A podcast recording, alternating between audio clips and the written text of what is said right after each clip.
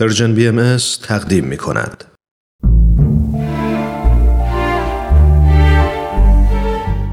آفتاب بینش. همراهان و شنوندگان عزیز رادیو پیام دوست و برنامه آفتاب بینش. رامان شکیب هستم و بسیار خوشحالم که با یک قسمت دیگه از این برنامه با شما همراهم.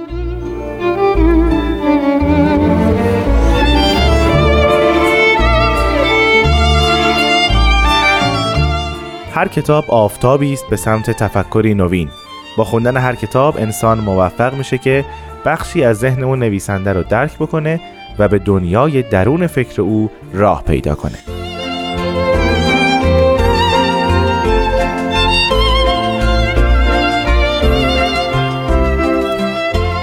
در برنامه آفتاب بینش تمرکز ما بر این هست که کتابهایی رو به شما معرفی کنیم که در مورد آین باهایی و آین بابی هستند. این کتاب ها هم در زمین های تاریخی هستند هم فلسفی هم عرفانی و به طور کل اصول عقاید بهاییان و اندیشه های نوین پیامبران این دو دین رو به شما عزیزان معرفی می کنند.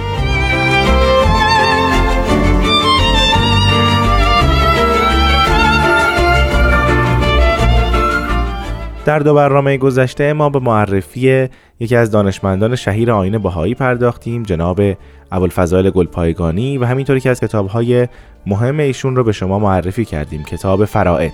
در این برنامه بحث در مورد کتاب فرائد رو به پایان میرسونیم. البته اگر بخوایم در مورد این کتاب بیشتر صحبت کنیم زمان بیشتری رو میطلبه که من از شما شنوندگان عزیز تقاضا می‌کنم. اگر علاقمند به مطالعه این کتاب هستید خودتون به جزئیات بیشتر این کتاب بپردازید و در مورد محتویات اون تحقیق بیشتری کنید. پس در این هفته هم با من رامان شکیب همراه باشید تا در مورد کتاب فرائد بیشتر صحبت کنیم.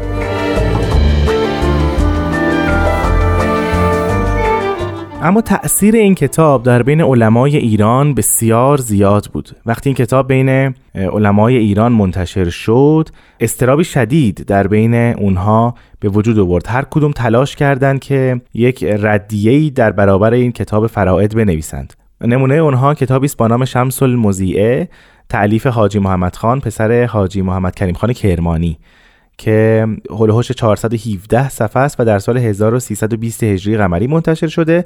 توی این کتاب معلف عباراتی که از کتاب فرائد رو استفاده کرده با عنوان قاله نقل کرده و بعد تحت عنوان عقولو مطالب رو رد کرده و حکایت می‌کنن که یکی از مریدان سقط الاسلام از رهبران آزادی ایران.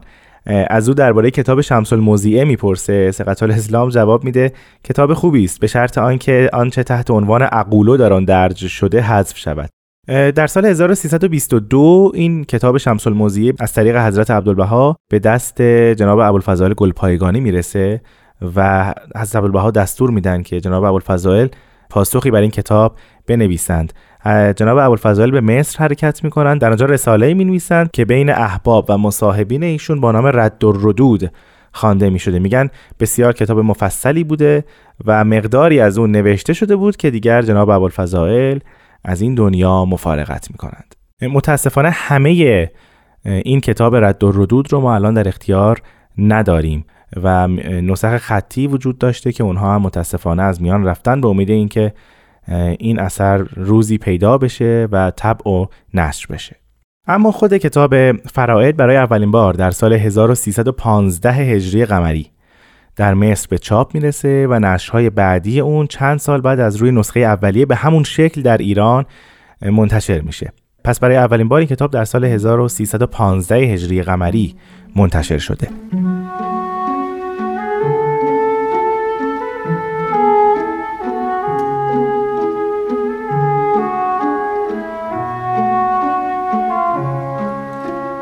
از لحاظ مقام جناب ابوالفضائل گلپایگانی در دوره خودشون همین بس که بگیم دانشمندان غیر باهایی مانند میرزا محمد خان قزوینی یا حتی پروفسور ادوارد براون شرقشناس معروف از او به عظمت یاد کردند و بعضی از اهل تحقیق علم او را افسانه گون قلمداد کردند. علتهای زیادی هست که چرا ابوالفضائل گلپایگانی به علم مشهوره و در میان باهاییان هم بسیار شناخته شده هست. برای نمونه این است که بسیار از آثار او رو ما در دست داریم اکنون و می‌تونیم مطالعه کنیم و مورد تحقیق قرار بدیم. شاید علت دوم وسعت معلومات اوست که در آثارش مندرج و مندمج و منعکس شده. او به شدت به تاریخ ادیان علاقه داشت. همه ادیان رو مطالعه کرد. حتی در زمانی در دوره خودش چند تن از علمای دیانت بودا رو پیدا کرد و با اونها صحبت کرد و همینطور راجب تاریخ ادیان اونها تحقیق کرد. کتاب مقدس رو به طور کامل مطالعه کرده بود با علمای مسیحی و یهودی نشست و برخواست داشت با اونها صحبت می‌کرد در مورد حقایق دین. برای نمونه در سال 1306 هجری قمری یک مصاحبه و یک مباحثه با یک حاخام یهودی داشت. و وقتی اون مجلس تموم میشه اون عالم یهودی ذکر می‌کنه که به خدای موسی قسم که این شخص از ساعتی که موسی قدم به دنیا نهاده تا کنون و در تمام ادوار همراه بنی اسرائیل بوده است و این نشانی بوده از عمق و گستره تحقیقات و دانش ایشون در مورد ادیان. علت سومی که شاید باعث شهرت ابوالفضائل شده قدرت قلم و سحر بیان اوست. به گونه ای که بعضی از رسائل او که به فارسی سره نوشته شده زبانزد خاص و عام در دوره خودش قرار گرفته بود.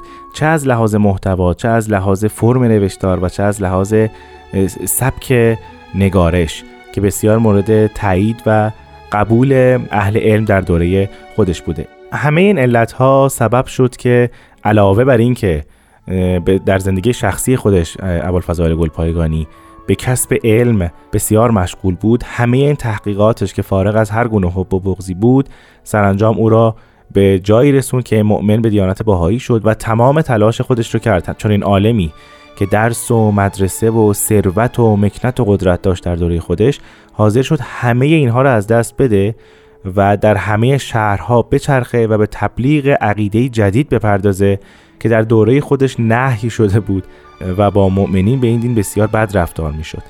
همه اینها شاید سوال به وجود بیاره برای انسان که او چه حقیقتی رو در آثار باهایی و در کتابهای باهایی دید که حاضر شد همه اینها رو از دست بده همه اون زندگی ظاهری خودش رو از دست بده و به تبلیغ دیانتی نوین بپردازه و آسایش خودش رو در این راه قربانی کنه.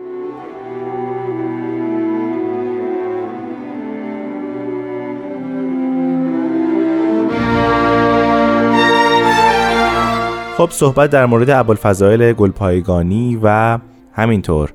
کتاب فرائد بسیار هست اما واقعا دیگه وقت برنامه آفتاب بینش بیش از این به ما اجازه نمیده. در همینجا از سرکار خانم آزاده ایجابی تقاضا می‌کنم تا بخشی دیگر از کتاب فرائد رو برای شما عزیزان مطالعه کنند. خاتم انبیا و سید اسفیا علیه و آلهی افضل التحیت و سنا قیام فرمود. و ندای جهانگیر عطا امرالله فلا تستعجلو آفاق را احاطه نمود. و سیحه اقترب للناس حسابهم و هم فی غفلت معرضون جهان را فرو گرفت و حدیث شریف انا علا نسم الساعه قلوب طلاب هدایت را به قرب ورود ساعت و انقضای دور ارباب ظلم و شرارت مطمئن و مستبشر ساخت و کتب و الواح از بشارات و علامات یوم الله مملو و مدون گشت. و دلها بر این امید هزار و دویست و شست سال همی آرمید تا آنکه آن نجم دری الهی از افق فارس بتابید.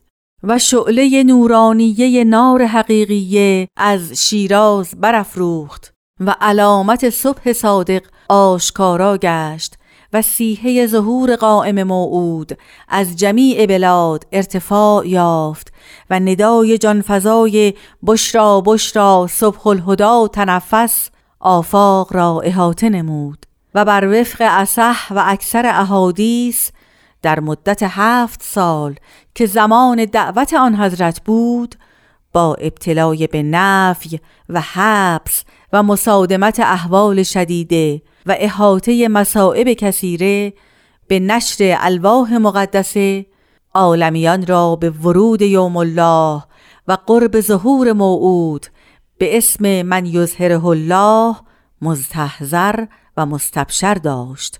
و خصوصا در باب سه از واحد شش کتاب مستطاب بیان بر یک واحد یعنی 19 سال تنسیس و تصریح فرمود.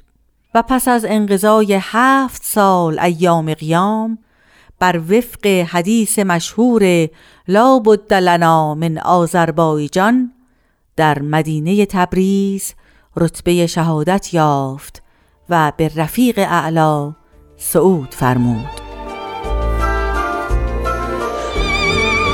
بسیار سپاسگزارم از سرکار خانم آزاده جاوید که بخشهایی از کتاب فرائض رو برای ما خوندن. از شما عزیزان هم بسیار ممنونم که با من رامان شکیب در برنامه آفتاب بینش همراه بودید.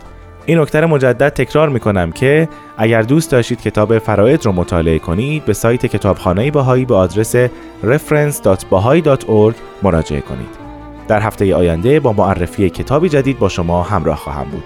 پس تا اون موقع خدا نگهدار.